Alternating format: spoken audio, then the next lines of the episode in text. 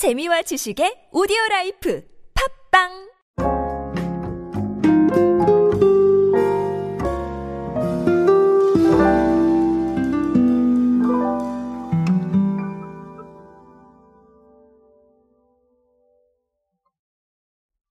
자, 어, 사실 주류 이야기는 늘 쉽지는 않습니다. 왜냐하면 저는 이렇게 주류를 즐기는 사람은 아니기 때문에.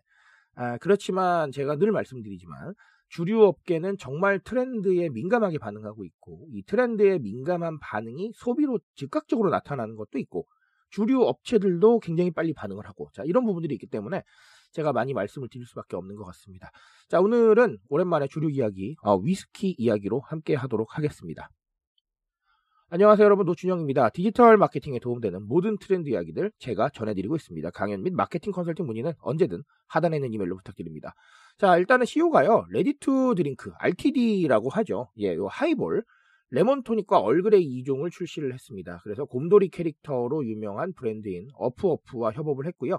제조는 brewery 스타트업 브루그루가 맡았습니다.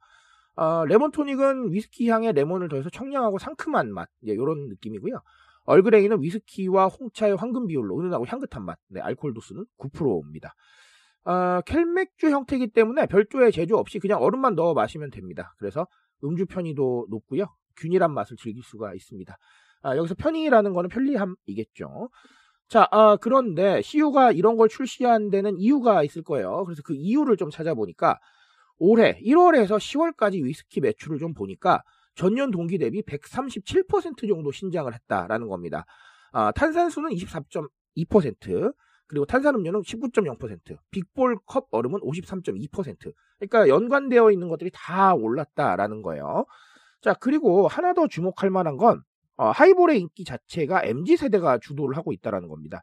CU의 올해 양주 매출 중에 2030의 비중은 지난해 38.7%였는데 올해는 53.4%라고 해요. 14.7% 늘어났죠. 자, 그리고 가장 높은 비중을 차지했던 40대는 31.6%에서 25.8%로 오히려 감소했다라는 겁니다. 사실 어, 기성세대분한테 여쭤보면 위스키는 아재의 술이다 뭐 이런 얘기들을 농담으로 하세요. 실제로 그런 이미지가 되게 강했죠. 근데 이제는 아니라는 겁니다. 그렇죠? 굉장히 좀 내려왔다 세대가 어, 이렇게 보시면 되겠습니다.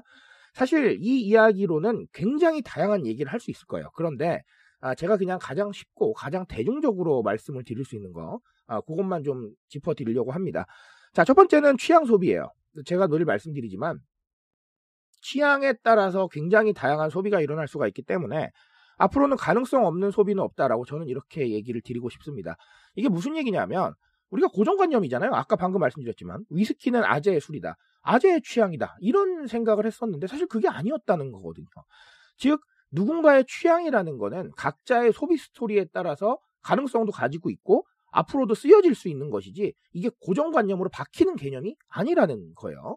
기존에 우리가 할메니얼 열풍에서도 보셨지만 할메 입맛을 가진 밀레니얼 세대 많고요. 그런 것뿐만 아니라 우리가 다양한 콜라보레이션 상품 중에 정말 특이한 것들 가끔은 좀 괴작 아닌가 싶을 정도로 신기한 것들이 많았는데 자 그런 것들도 다 팔려 나갔습니다. 즉 굉장히 이런 좀 취향에 대해서 흥미를 가지고 있고 그리고 소비의 가능성을 가지고 있는 사람들이 많다라는 거예요. 앞으로는 이런 상황이 더 많이 전개가 될 겁니다. 왜냐하면 우리는 이 취향을 만족시킬 수 있는 소비 수단이 이미 많이 있다는 걸 알고 있거든요. 과거처럼 어, A는 B야라고 하니까 네, 그것만 그냥 따라가는 이런 고정관념의 소비가 없기 때문에 앞으로도 이런 상황들은 굉장히 많이 즉 취향도 많이 발견이 되고 생각지도 못한 소비가 굉장히 많을 것이다라고 아, 이렇게 판단을 해볼 수가 있을 것 같습니다.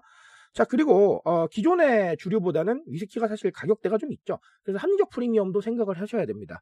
나를 위해서 조금 더 나은 것들을 소비를 하는 거예요. 즉 내가 아, 술을 좀 즐겁게 즐기는 사람이다라고 한다면 평소보다 조금 더 좋은 술을 먹고 싶은 거죠. 그렇죠? 증류식 소주 열풍도 똑같이 보시면 되겠습니다. 사실은 어, 우리가 기존에 소비했던 주류보다 가격이 있지만 어, 조금 더 나은 걸 좀 먹어볼까 하는 이런 합리적 프리미엄이 작용을 하는 것이죠. 그런데 어, 하나는 제가 늘 강조드리지만 여기서 합리적이라는 단어가 조금 중요한 거예요.